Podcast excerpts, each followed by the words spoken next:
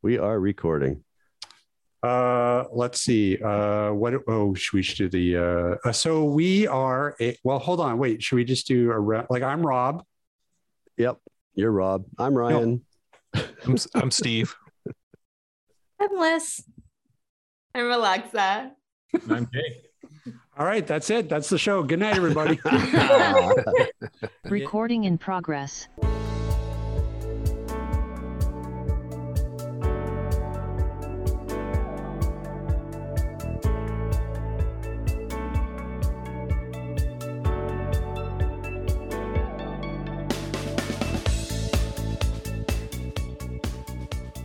Hey, and welcome to a, another episode of AT Banter.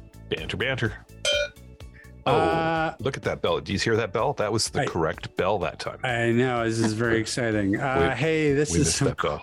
This is, of course, the podcast where we talk with advocates and members of the disability community to educate and inspire better conversation about disability.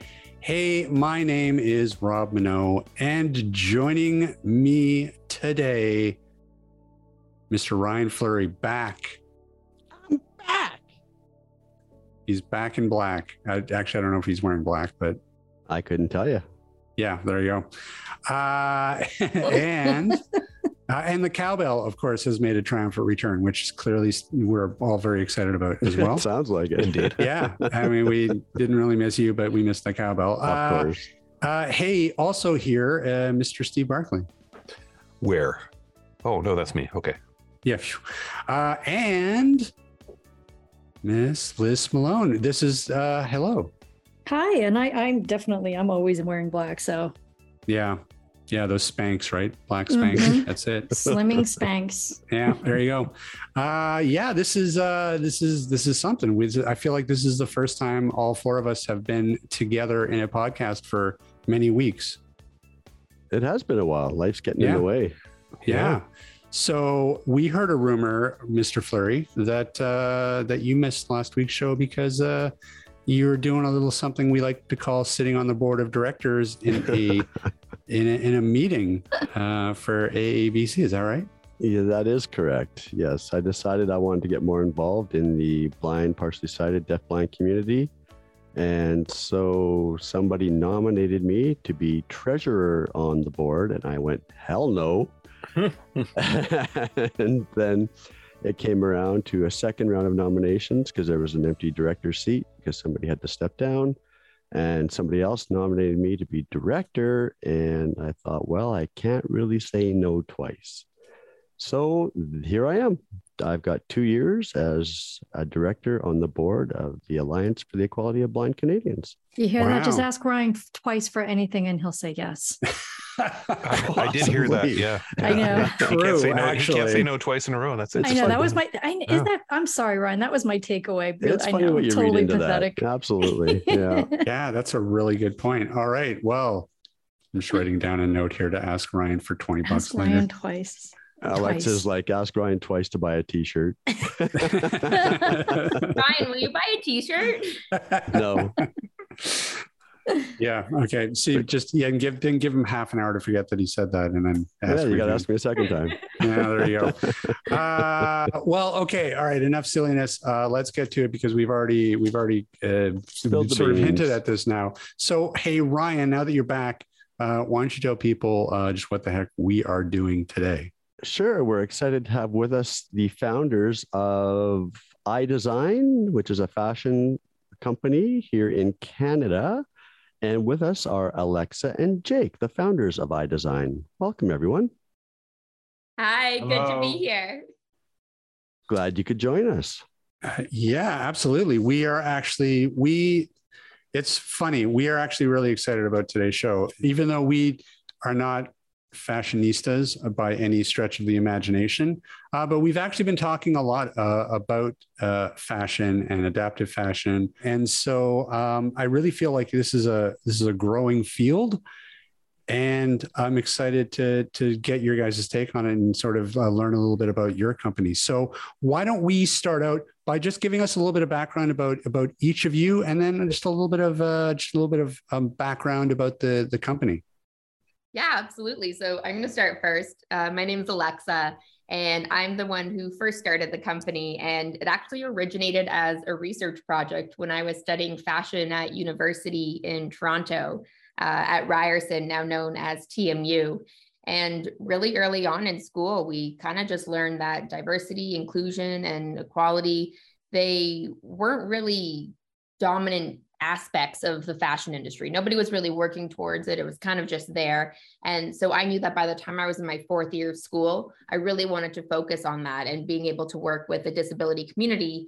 And in the end, that ended up being the visually impaired community. And it was a result of putting Braille on clothing to create a beautiful message. It was all through beadwork and a few years later evolved into being an actual business there was just such demand and positivity around it so that's kind of where it all happened for me. I didn't previously know anyone who was visually impaired. I just really loved fashion, really loved Braille, and found a way to combine them all to create more inclusivity in the world. Wow. Nice. Still impresses me every time I hear it. Yeah. so, how did you get involved, Jake? Yeah. So, um, my name's Jake, and um, I got involved partially by uh, really falling in love with Alexa over the course of this process. Um, she had started this as a research project, and she says, um, before we met. But on our very first date, she was telling me about her work on this. I remember having a moment of kind of, you know, well, don't screw this up. Um, I realized how impressive it was what she was working on. Um, so, you know, I, have been around and involved for a while. Um, and I myself have a background in, in business and finance um, and some analytics work. So as this was starting to go from research project into the demand for a business, um, that's when I started getting involved was helping take this and actually turn it into a business, getting the business account set up, helping to do the finance work, inventory ordering. Um, so we kind of developed this partnership and this relationship now where Alexa is very much the design side of this, and I'm very much the kind of business and logistical side of, of the company. Um, so we've been working on this together now since really um, the business started in early 2020. Um, so it's been a little over two years now of uh, you know a lot of blood, sweat, and tears, grinding pretty hard. But um, here we are today, and it's doing well and continuing to do well, and hopefully stays doing well. So yeah, and uh, in just the past uh, few months, we actually both uh, decided to leave our full time jobs to pursue iDesign. So now Braille Fashion has not only started as the research project, but it's evolved into our livelihood, and honestly, couldn't imagine doing anything else. And Alexa, are you visually impaired? I myself am not. Um, so to this day, I can now say that almost all of my closest friends do have visual impairments, but I myself didn't actually know anybody prior to starting the project. It was really just learning about the lack of inclusion in the industry and wanting to get to know more people from the community to learn about what we could change and what challenges were already kind of being faced. Yeah, the reason I ask is because earlier today I listened to an interview you did with, I think, Breakfast TV or, or one of the outlets anyway. And you were saying you were in a mall or a store looking at a beaded piece of clothing. And that's when you kind of put Braille and fashion together. Yeah. And so it's like, where did you find out? Like, how did you even know what Braille was if you didn't have any involvement with that community? Yeah. So, I mean, I went to school for fashion, but I've always loved design of all sorts. And so while I know Braille is a code, I first sort of thought of it as the design of a code. And I thought it was so fascinating that you could read through touch. Uh, going to school for fashion communication specifically, Braille as a communication tool sort of just lent itself naturally. So I've always just been really fascinated by the visual aspect of Braille with this combination of dots, but the idea that you can actually successfully read and read quickly through touch. So it's always just been something I thought was really cool. And I've always loved beaded clothing. So, like you sort of started to mention, I was window shopping, kind of looking for inspiration for my fourth year capstone project. I knew I wanted to work with the disabled community, but wasn't exactly sure in what capacity or what that would look like. And came across a super cool beaded jacket, stopped for a second, kind of asked myself why this beaded jacket couldn't be cool beyond its aesthetic values and sort of just thought about how similar the size of beads and braille are and kind of questioned, well, what if we rearranged all of these beads slightly to create messages that were fully legible, that were braille, that could describe the outfit or empower the individual who's reading it, provide increased uh, independence, or even for those who don't read braille, be more of an advocacy element and be used as an opportunity to build awareness about disability. So I'm I'm on your uh, on your website, and uh, you have uh, pre-orders available for the blue dress. I note, which has an awful lot of braille on the front, quite a bit of reading, and if you're going to read that whole thing, you're getting to know that person pretty well. I'd say. Funny you bring that up. So yeah, that piece uh, is one of the closest to my heart. That was uh, several years uh, in the making, and it has over 2,600 beads. But to your point with getting to know everyone, that Braille beadwork is in multiple paragraphs down the complete front of a long dress. So it starts uh, at about at about the neck, chest, and goes to about the ankle. But for that case, a lot of our braille, when it's mm-hmm. meant to be read, it's more of a personal thing. It's it's read before the wearer is wearing it. And then a little ironically, it becomes more of a visual statement when it's actually being worn on someone, visual to the rest of the world. But I mean, if you consent to it, all the power to you to having someone read it to you while wearing it. But in most cases, nobody should just go up and touch you anyway. So that's that, like that's pretty true. do, do, you want to talk a little bit about the the messaging that is on the blue dress? Yeah, it's pretty. It's pretty cool. I, I was just reading about it. I think it's really neat. Thank you. So, with that piece in particular, I worked really closely with 10 blind women. And the premise was that all of the braille on that dress actually describes the color blue from the perspective of those 10 women. So this dress that we created, it's a really beautiful, striking blue color, and it describes the different memories, feelings, and thoughts that those 10 women associate with the color, despite not actually seeing its visual beauty. So really going through the different um, kind of assets and thoughts that blindness is a spectrum and every woman lost her vision at a different stage and some have more remaining vision than others. So you know the experience of someone who lost their vision maybe at the age of two or three just looking up at the sky and identifying that as blue to someone in their later life recognizing that their mother or son's eyes were blue but they would never really see them to grow older etc so really really interesting the diversity of stories that we had. So that was kind of a transcript from some really intimate interviews that we did. Yeah I, um, so what really impresses me about all of this is just how you guys have really been able to take something like fashion and you've you've sort of been able to build something that's functional, but also a little bit of an advocacy piece, a little bit of an educational piece, and something that's also very fashionable in and of itself. And I think that that's that, that's a lot. Like that that's that's actually really impressive to be able to do. We're talking about so much more than just you know putting braille like beads on a t-shirt eh, you know and and having it spell out something in braille. You you guys are, are really sort of taking it to another level. I guess my question is has that what has that process been like? And have you engaged with members of say the, the blindness community to sort of help you build this out?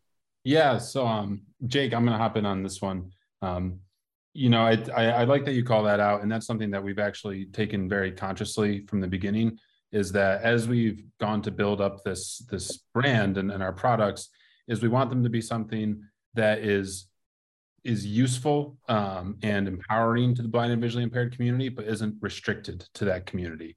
Um, because really, the way to to bridge the gap with fashion uh, between you know fully sighted or fully able communities and those that aren't is to make a product or a brand that fills the needs and the desires of both. You know, we really wanted to kind of bridge that gap, open up lines of communication. So all the products, well, they're designed to be worn by anyone.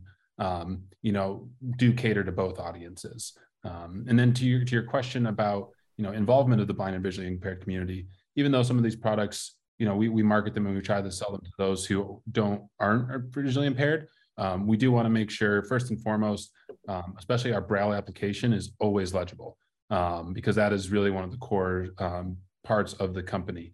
So we very heavily use a, a co-design process, which is something Alexa started and she's been doing for since before I was involved but we really always make sure to involve the community and test our products with them as we're developing them.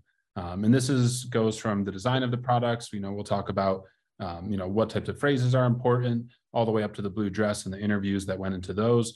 Um, but also to make sure as we were you know going through different application styles for the beads, which we're pretty consistent with now, but that went through several levels of progression and testing and, and R&D, is always making sure that we got feedback on the placement of the beads, how sturdy the beads are, um, making sure that they were legible, um, and also, you know, making a product where these beads are meant to hold through the wash and last a long lifetime. So, you know, while while we push this product to a larger audience, we do make sure that the um, the blind and visually impaired community is involved in the design of those products.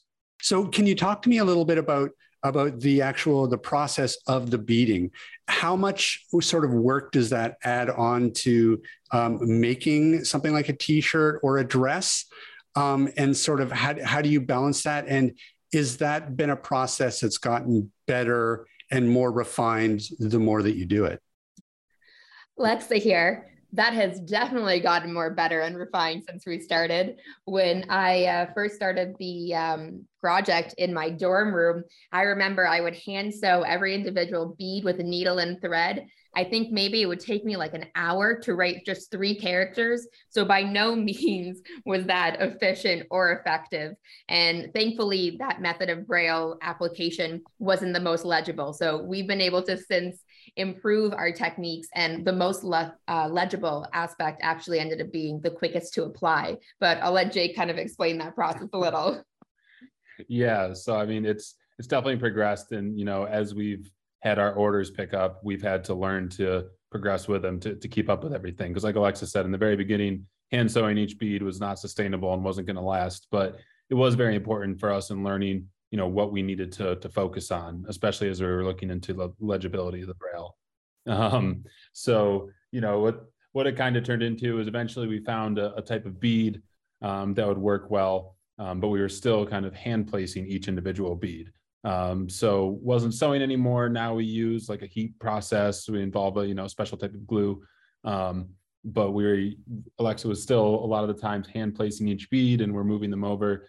Now we've gotten up to the point where we're able to do effectively like a stencil, um, kind of a, a pre-outline of what the braille beading needs to be, and we're able to then um, push the beads into the stencil and they all kind of fall into the exact place that they need to be.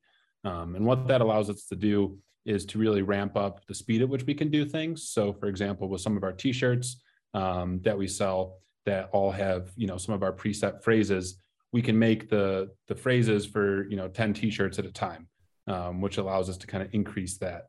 But that also transfers over to the blue dress where we have multiple paragraphs down the front. Is we can make about a whole paragraph at a time. Um, so that blue dress, even those 2,600 beads, we probably applied that in about eight to nine chunks of preset beads that we kind of put in their place through a stencil that we we make custom ourselves. Um, so we're able to really increase that up and do a lot more. And it's been a one hell of an evolution, but um, there's still a ways to go. But I'm pretty happy with where we're at at the moment with our, our current demand and our current process. Yeah, and the reason that uh, this new process even came to place, uh, we got a phone call from the American Foundation for the Blind they were getting ready to celebrate their 100 centennial anniversary and they were looking to do a um, fundraising effort with all of their donors. And they contracted us to create 1000 custom braille hats for them. And so we got the phone call said yes immediately hung up and said oh no how are we going to do this? We're hand placing every bead so, I mean, it was an amazing opportunity and really forced us to learn how to better align ourselves and make sure that we could maintain our high quality, but do it a little bit more efficiently. So, it's really amazing. And now we've learned that we can take on bulk order. So, a lot has happened since that first dorm room night. So, who are you guys working with for your Braille transcription, especially for something like as elaborate as the blue dress, where you said there are uh, multiple paragraphs of of, of braille content because with braille like you said it's it is a code and it doesn't always just transfer you know letter to symbol especially with phrasings so i was just curious like what you guys do for for that type of um, research That's a great point. And so, one thing I want to start with that is saying that all of the Braille beadwork that we currently apply is all uncontracted. So, it's much easier to do that direct um, translation, making sure that there aren't any sort of errors with contractions, knowing that everyone can kind of read Braille differently. But what we do make sure to do with all of our Braille pieces is work with the community to get someone to sort of review what the Braille is or ensure the legibility, make sure that everything is there so nothing's going out spelt incorrectly. But so happy that you brought that up. And we have received some requests for contracted pieces.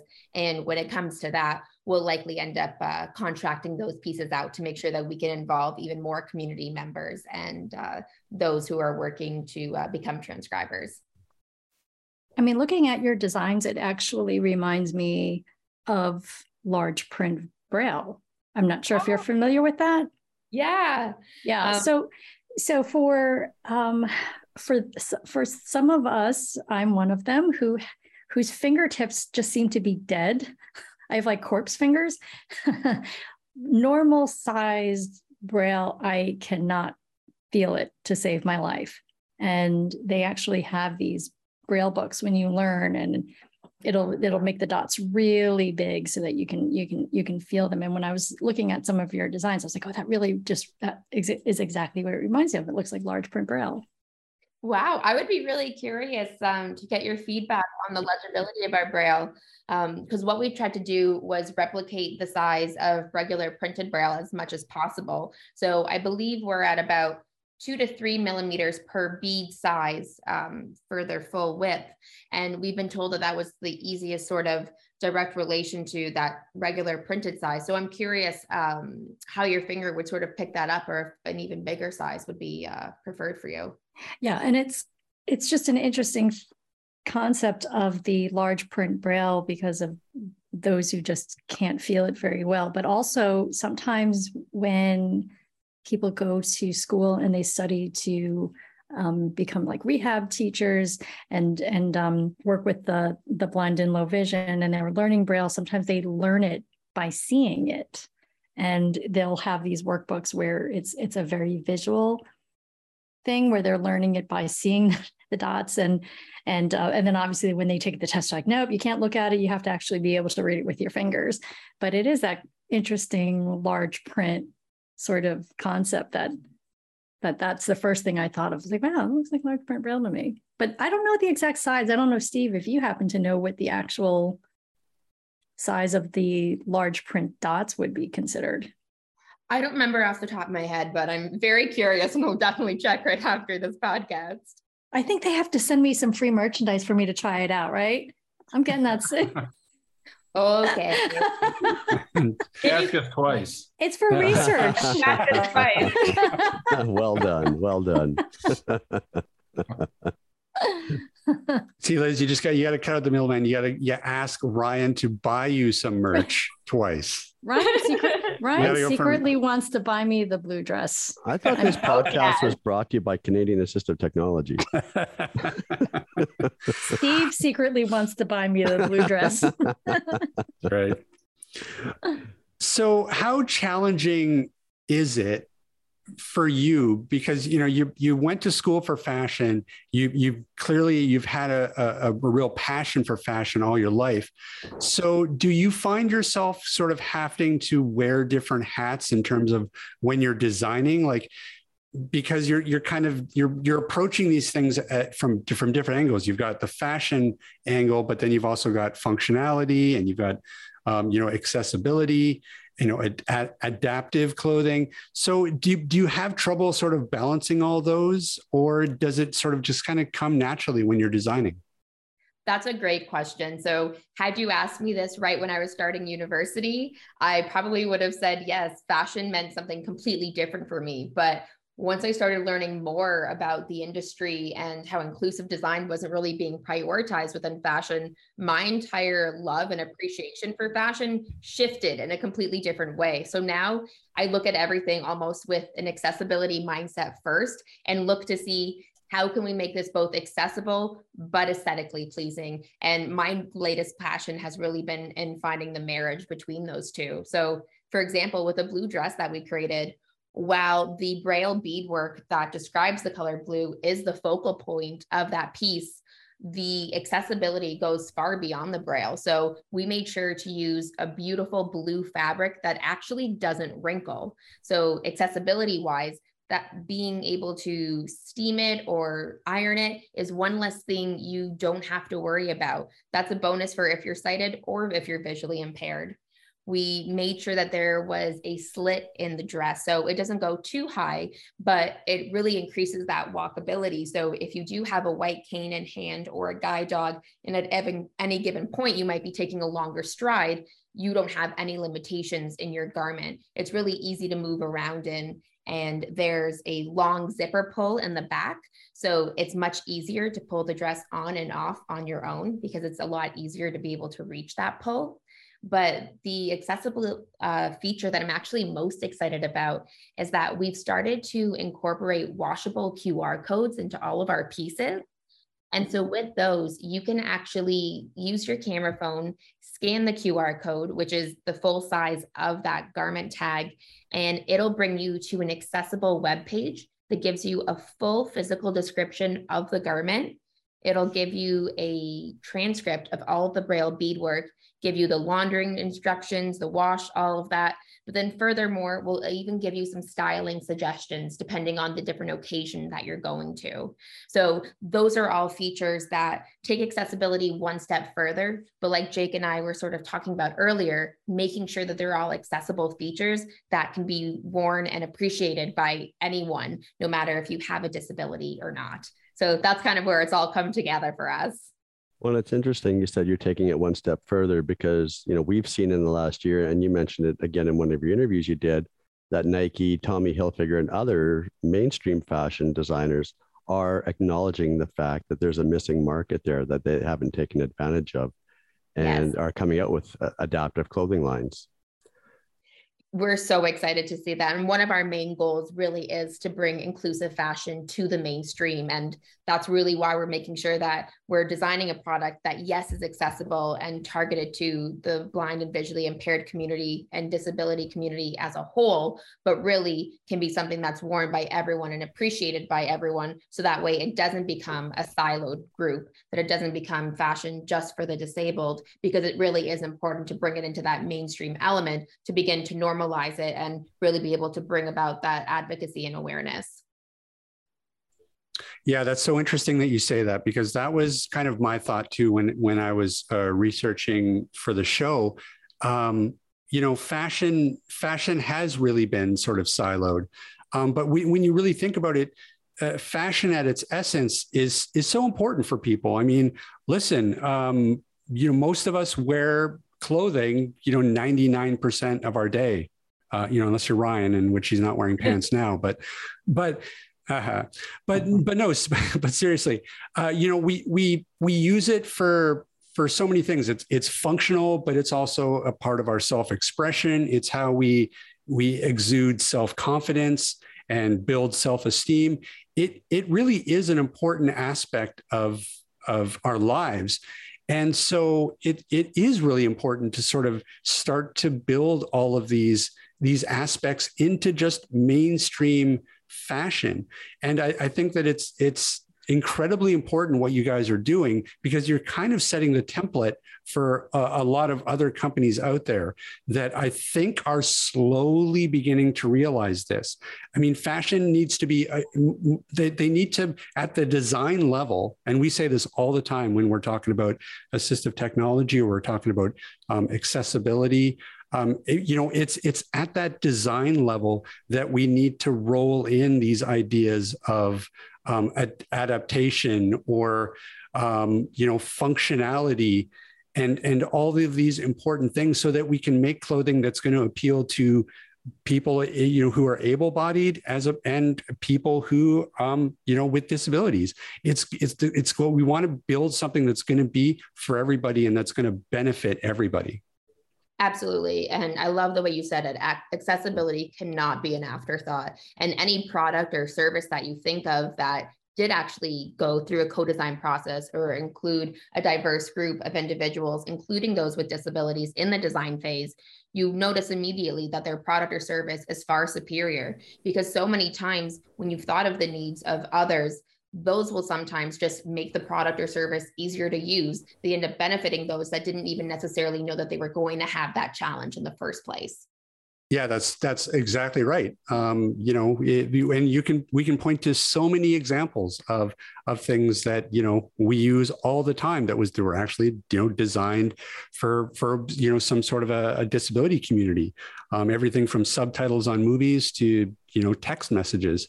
So um, it, to audio description for that matter, which is something that something new. Again, that's that's a growing field. Um, so let me ask you this because this is something that I kind of was mulling over while you were sort of talking about texture.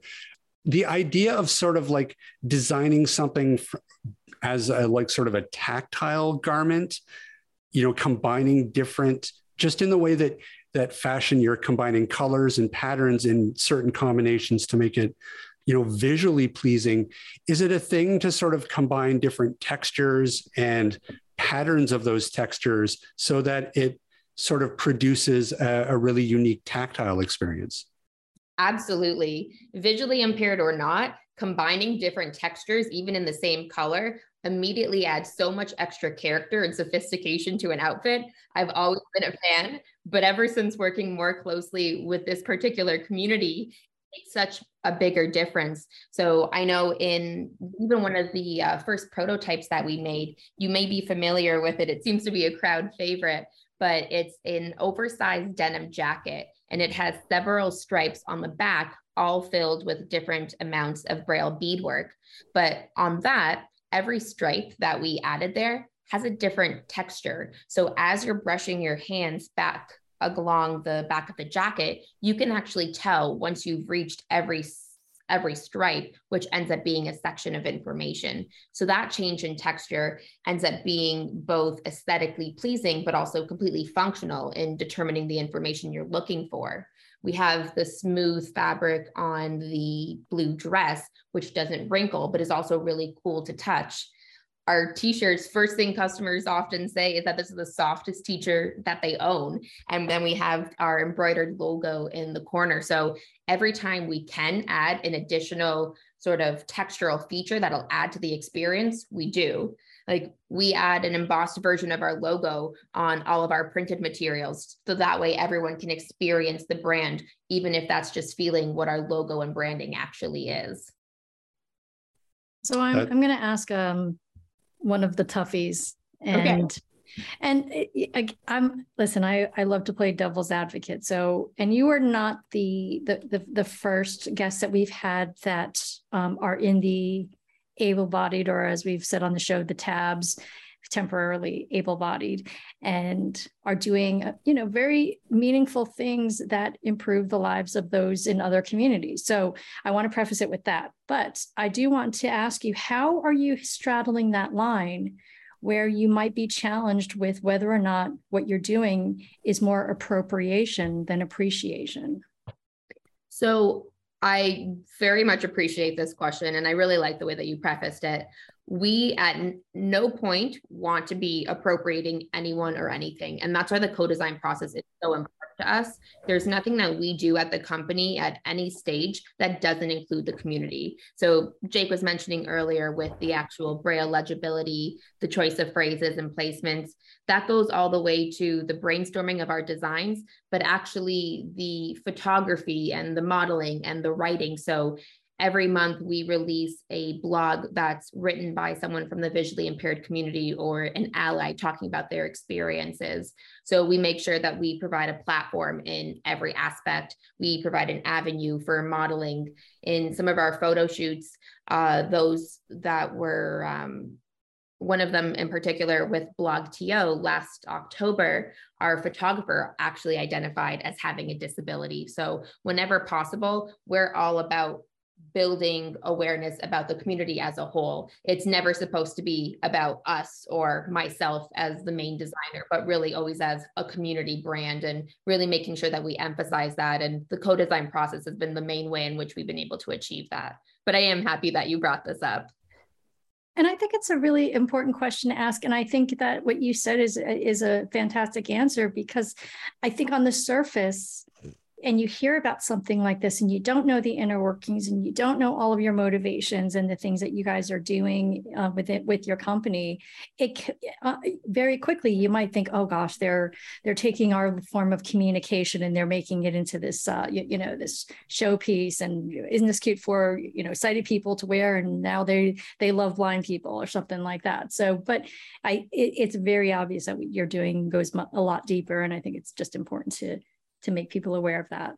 Yeah, thank you. And just to note on that too, you know, because like like Alexa said, we really making it a point to to try and show that we are not, you know, trying to come in here and take this, but we're trying to work with the community. And I think what's been kind of, you know, reassuring to us that we've been approaching this properly is that we've had outreach kind of organic to us from organizations of the blind and visually impaired uh, more than we have had for say like for-profit or private organizations. We've actually done a lot more work with groups like um, the American Foundation for the Blind. We've done some stuff with the uh, Canadian National Institute for the Blind.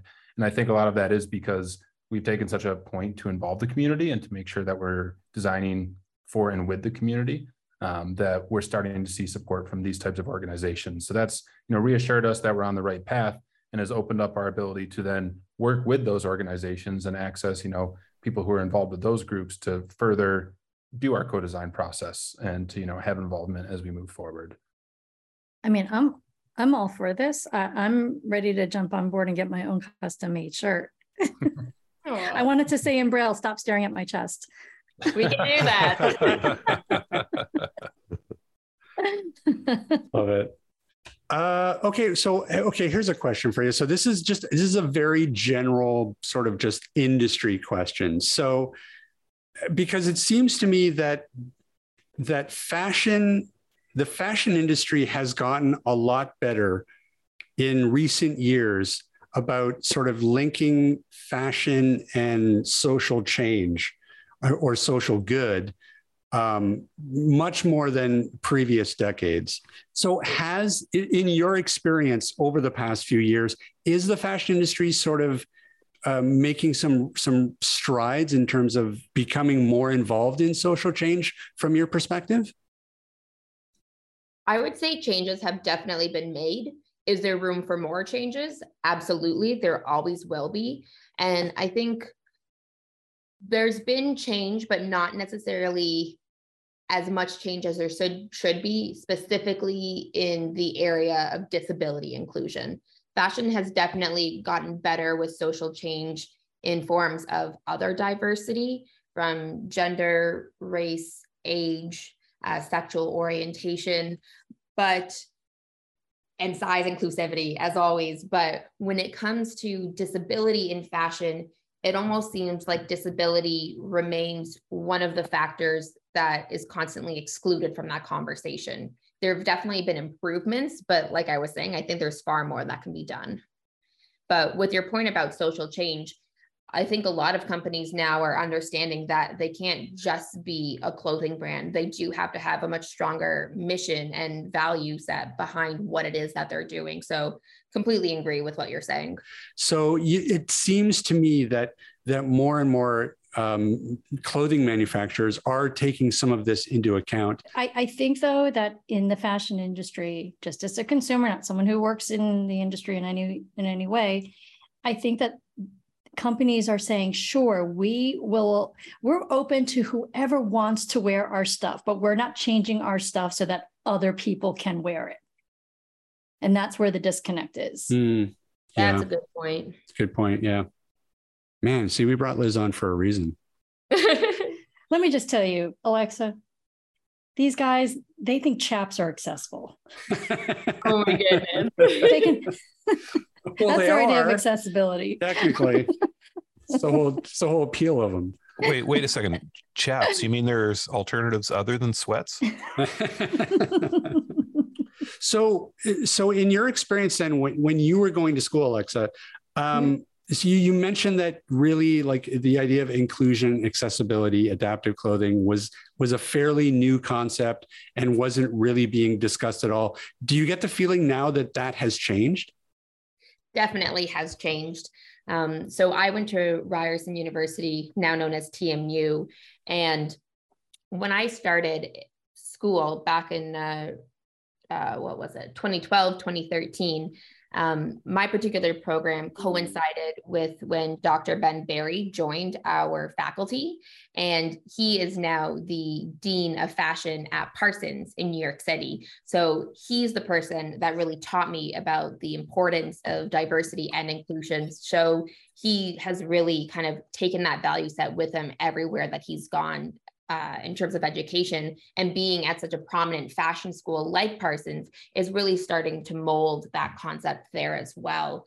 Um, he was my advisor in school, and that's really what led me to kind of pushing myself as far as possible in bringing inclusivity to fashion in the lens that I was sort of taught.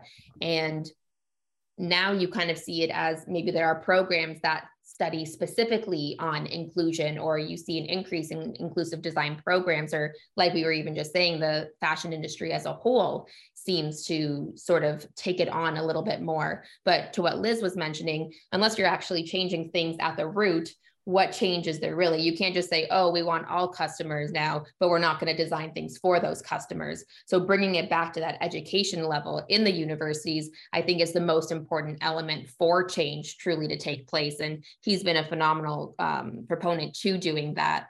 And to add on to that a little bit further uh, 2015, 2016 is when I first started this Braille fashion research project. And I'll never forget the types of responses I was getting from my fashion peers. I'd be like, oh, I'm doing like this Braille fashion thing. I'm working with local individuals who are visually impaired and learning about challenges from deciding what to wear and organizing closets and if fashion trends matter and stigmas related to uh, uh, visual impairment in fashion. And a lot of them would respond saying, oh, like that's cool, but why? Or if you're visually impaired, why do you care what you look like? So those types of comments then really fueled me to continue my research and evolve it into something more. But I think those types of comments, it's going to be far less likely to hear those words uh, coming from someone today, or at least coming from a fashion student specifically. That was my experience with it. This is good news. Excellent. That's what I like to hear.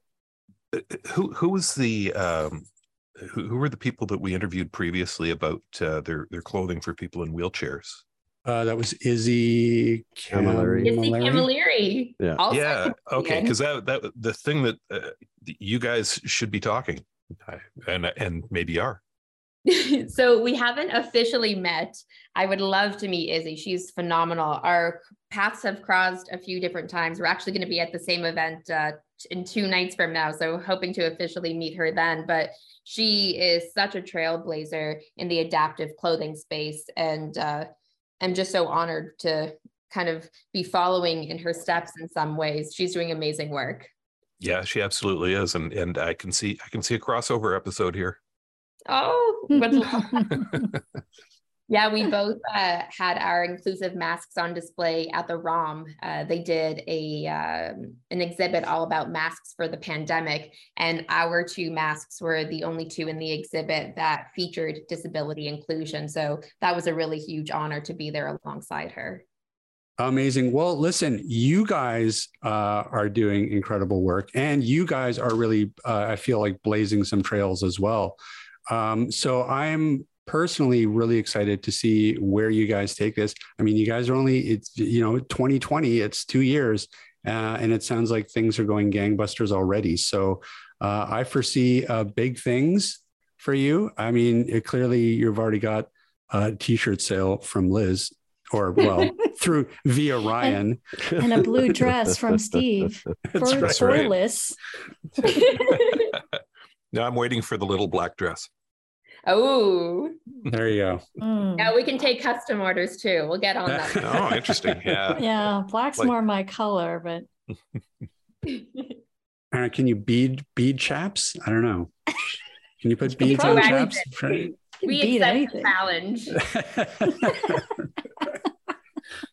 That's great. Well, listen, uh, it's been an absolute delight uh, talking to you guys. Um, if people want more information uh, about uh, the company or, or to reach out to you guys, uh, where can people find you online? Yeah, so I mean, we're um, doing our best to be accessible as possible. So we have a website, which is iDesign.com. Um, we have an Instagram page, which Alexa is very active on, which the tag for that or the handle is at iDesign. Um, we can also, you can email us directly if you'd like, uh, which is hello at iDesign.com. And um, brand new to it, we just started it this week, but uh, we officially have a TikTok channel now. Oh, dear. well, which we're going to be looking to, to grow and expand, uh, which is also at iDesign. And I design is spelled A I L L E, and then the word design, D E S I G N. Well, listen, best of luck to you guys. Uh, I, I love it. I'm loving what you do. And uh, please come back anytime and uh, and we can talk more about this stuff as as you guys roll out some more stuff. Thank you so much. This was amazing. I absolutely love this crew. There's so many laughs during this conversation. Open invitation to come back anytime. Thank you so Thank you much. so much. This was great. Take We'll care, talk soon. guys. You bet. Okay, Bye-bye. guys, take care. Thanks, guys. Yeah. Bye. Uh, okay, we need AT Banter t-shirts that have AT Banter and Braille. Why is it that every guest that we have, we need new uh, uh, promotional item? I, I don't know. I guess swag. we need. When's the last time think- we had any? We need, yeah, I've, we need, I've, we I've just still need, got a drawer full of cowbells. Yeah, that's true. We need to get rid of those cowbells. well, they came in handy while Ryan was gone. Holding off still for the AT Banter hockey jerseys Yeah. because Oh, guess what, yeah. Rob? Hockey What? season. Oh yeah. Do you, do you know what? huh? I, I actually have looked into that list because I, I did some uh, previously for for Rob and Ryan, and uh, they have gotten stupidly expensive. Oh, Like Oh. just all of a sudden, the the the price is shot up. So it's Really? very strange. Yeah. Yeah. See, hockey jerseys are all the rage. Well, just for you, Liz and Steve, we do have a hockey episode coming up soon. Oh, Oh yeah, yeah. I saw that. We have Yeah. one of the Demontis boys on. We do. I, is that a, what? What is that? Oh, Hockey? they're uh, yeah, they're into their blind Uh, hockey in a big bad way. Oh, I see. Okay, well, blind hockey. that's good. Forces of nature, these boys. Yeah. Yeah. Yeah. Well, listen, you guys are in charge of that show. That's right. uh, what am I going to talk to them? I'll just embarrass everybody by asking about. Go sports. That's right. yeah. Hey, hey, Liz, if you want to uh, familiarize yourself more with hockey and with Canadian culture in general, highly recommend looking up a show called Letterkenny and a spin-off from it called Shoresy. If nothing else, you will learn some of the most you most horrendous you mama jokes that you've ever heard. it's classic Canadian entertainment, Liz. Oh, Letterkenny Lord. is you like guys our- are classic Canadian entertainment. Well, this is true. Impressions. What's what's everyone think about this? I think it's great. There's another option now in the community for for accessible fashion. I, I really do think their attitude though is something new. Like I don't think I, I the way that they're they're combining all of these things together, like the functionality and the self-expression and and just the the fashion element, the visual element. I don't think anybody else is is doing anything like this. They they've done uh, from from the work that I've seen on their website. Um, they have done a really beautiful job of um, making the braille beautiful. Yeah. Um, exactly. And uh, regardless of whether somebody understands, even if they don't understand it's braille, it's still this really cool Yeah. pattern that they're looking at. And uh, the way that they've produced the braille, it stands out very nicely against the fabric. So it's very, very visual. Yeah. Uh, in addition to being bumpy, and you know, as I as I mentioned before, you'd have to be friends with whoever was uh, reading you, I guess. But um, but that's not going to be your typical interaction, I don't think.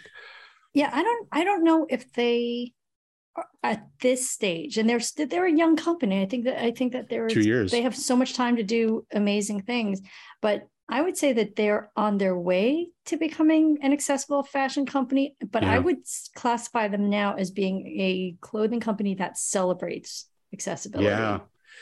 Yeah, that's Yeah. a really good point. It's a good definition. which I still think is extremely important. Um, but I Yeah. think that they're doing things that are getting them into that accessible fashion arena for sure. But they definitely, they very clearly celebrate it. Yes, and I think that that's the big difference. Um, it, this isn't something like, oh, this is just you know, again, accessibility is just an add-on. They are like looking at it at that you know original development stage and building this stuff in. And yeah, I think that there's a huge difference between making something that's functional that you know has some braille lettering on it so you can tell what color your t-shirt is uh, to again like celebrating things and and making it their own and allowing people to to make it their own it's this beautiful combination of, of functionality and advocacy and self-expression and fashion that I, I just I don't no one else is doing. So I, I'm I'm really excited to see where they go in the future. And uh, yeah, I have a feeling in two years uh, they'll be so successful that when we ask them to come on, they'll just ignore us. AT Banter who? Wait, what? Well, we didn't offer you a blue dress. What are We're you talking about? We're going to be here in two years. Another Am I going to fit into a dress in two years? That's true too. Unless you're going to fit into a smaller dress in two years. Yeah, I actually, that's love- true. I How Probably goes- would love that. How how goes the uh, new meal plan and stuff? Um, I'm yeah, it's still it's still on. Are you are you seeing any gains? Are you are you happy with it, or are you just miserable? Yeah, you feeling better? No, the mis the, I think the misery window is gone. Good. You know, yeah, but it's um, y- y- I, yeah, I'm definitely very I'm shrinking slowly because I'm Well, not let's- star- I'm not starving myself, but I think because I'm I I'm I'm not getting any processed sugar. Hmm. Yeah, you, Yeah, you don't want to you don't want to shrink fast. That's a problem. Yeah, You- but there it's a it's a it's a it's a slow burn. It's a slow shrink. But I think if you yeah, you That's know? exactly that's exactly the healthiest way to do it. Is just take it gradual. Don't do any mass. I have a buddy who he does these these massive cleanses, and he will he will go on like a, a lemonade cleanse. He's doing nothing but drinking this this lemonade concoction, and he'll do that for like two weeks, and he'll shed like forty pounds. But every time he's done this, and he's I've seen him do it about four times now. He just pounds it right back on again. It just Yeah. comes over the That's next year to two. Yeah, no, it's not. It's it's a pretty it's a pretty uh, harsh thing to put your body through. Um, so yeah, no, I think you're I think you got the right approach. Slow and steady wins the race, as they say. You know. Yeah, no, the whole not eating, not being able to eat dairy, it has just eliminated so much from my diet. Oh, I, I'm I'm out on this diet then. That's if I can't if I can't have cheese, that's it's just Yeah. a deal breaker right there. Yeah, Yeah. yeah. So there, it's, Yeah. but it's, it's, it, eating out is very challenging. Yeah. It's a little more challenging than I thought it was going to be. Um, because a lot of restaurants, they're like, uh, like, I don't know if we can make this without butter. I'm like, you don't have any oil back there? Olive oil, really? Okay. I'm like, so you're admitting to me now you make this in bulk. It's not this, none of this is uh I said, okay. Well, a lot of stuff is prepped in bulk, right? And then finished Yes. finished for the for the meal. you find yes, you find out, you know, Yeah. how kitchens operate when you ask them for something. And usually like because I mean when you say, Hey, I have a dairy allergy, you know, that usually they're like, oh shoot, they're like, okay, well you can they'll tell me right then, like, well, this is out, this is out, this is out, that I'm like, wow, okay, wow, you can't you see how much Yeah. crap is in everything. Yeah. One one of the guys I travel with regularly, and he's been a, a guest on the show a couple of times, is uh, Adam Adam Wilton from the Provincial Resource Mm. Center for the Mm, Visually yeah. Impaired. He's he's full on vegan, and you know he finds something every place we go to, but his selections are just miserable. It's like you know he'll get one maybe two things on the menu that he can eat if they modify it perhaps uh it's uh uh yeah it's it's, it's kind of bleak you'd you'd think that restaurants would have pivoted into this a little bit more than they have you know like have more self-assembly kind of kind of options Mhm. Yeah. Yeah. No, that's man. Well, we used to have Yeah. these things called buffets, and then COVID hit. So Yeah, that's true. It's true. Yeah. It's true. I miss. I haven't been to a buffet in ages. But who's Kind of miss that. if you're on a restricted diet, who's going to pay for a buffet? Because you Yeah. always have to pay a huge amount of money, and then if you know if you're eating, you know, lettuce and cucumbers, Not really getting your money's worth. expensive yeah, you better you Yeah. better be getting a lot. Hey, Liz, Uh, hey, Rob. uh, where can people find us? Um, I hear they can find us on the web at atbanter.com. You are correct. And they can also drop us an email if they so desire at cowbell at atbanter.com. See, he was away one week, but he still knows all his cues. And let's incentivize this a little bit. You heard the cowbell. Write us, write us, and I'll send you a cowbell. Oh, Ooh, sweetening the pot. Wait, Yeah. wait. So Nice. anybody who writes in this week? Well, I don't know Or uh, like the until first- I run out, until I run out of cowbells. Yes. Oh, wow. Okay. Well, listen, prepare the inbox to be flooded. Okay. Alrighty. well, this is great. This you heard it right, people. All you have to do, you get a sweet free cowbell. Uh, is uh, is email us and uh, say a kind word. Oh, hang on. We should put we should put some sort of proviso on there. They have to write a review Oh, of the Oh. podcast, like a two line review. okay. Yeah. So write your two line review about the podcast, email it to us, give us the permission to post that someplace, and Uh-huh. we will, um, and and we'll send you a cowbell. Okay. So now it's bribery. Yeah. Well, Yeah. which we're not above. Like No, we're all cowbell with absolutely a not. condition. That's right. I mean, we Mm. could actually it's like, do we want to make them write a haiku? Maybe a, a review that is also a a, review haiku. haiku. Oh, that's uh, that's you really don't want to, get a cowbell. you really I'm don't want leaning to towards a limerick, but me personally, but you really don't want to get rid of your cowbells, do you? You're making how it about, more difficult how each about a review in any poetic form? All right, exactly. Just, you just make it rhyme. Does, does not no, that's not necessarily poetic. Oh, isn't well? It's but- just mm. rhyming. Okay, so poetic. So Poetic. Yeah, try and make it poetic. okay. Really, just write. Just people just write in. We don't care. What do, what do we know? We're not going to be able to tell. I'm a poet at heart. Okay, there you go, Steve. Steve will be the judge. I, or or how, how did I hear it put? Oh, I have the heart of a poet. I keep it in a jar by the door. Where the hell were we? Uh, what is it? Did we do all the socials? I don't even know. Did we do the socials? And no, whatever, we haven't done Facebook, socials. Did you? Did you know? Yeah, Facebook, Instagram, and uh, what's that other one? Twitter. Yeah, we're there. Twitter, We're there. yeah, Get on it. At banter at That's at right. banter. I think in virtually Yeah. all the cases. Yeah. That's right. That's right. Almost. We knew B A N T E R. Almost. Yeah. Close. Oh, is there an, there's an underscore in one of them, there's isn't there? In Twitter, yeah. Yeah. AT Oh, on Twitter. AT underscore banter. Yeah, that's right. I remember creating that, and some asshole had already created like there wasn't already already an at at banter, which was weird. Are we I following that even- guy to find out what he's doing? No, actually, we should though, because you'd probably who knows what he's up to. We Could should be. really Could be Looking undermining to- us. You're going to start to- creeping on them? I'm going right copyright now. infringement. Yeah.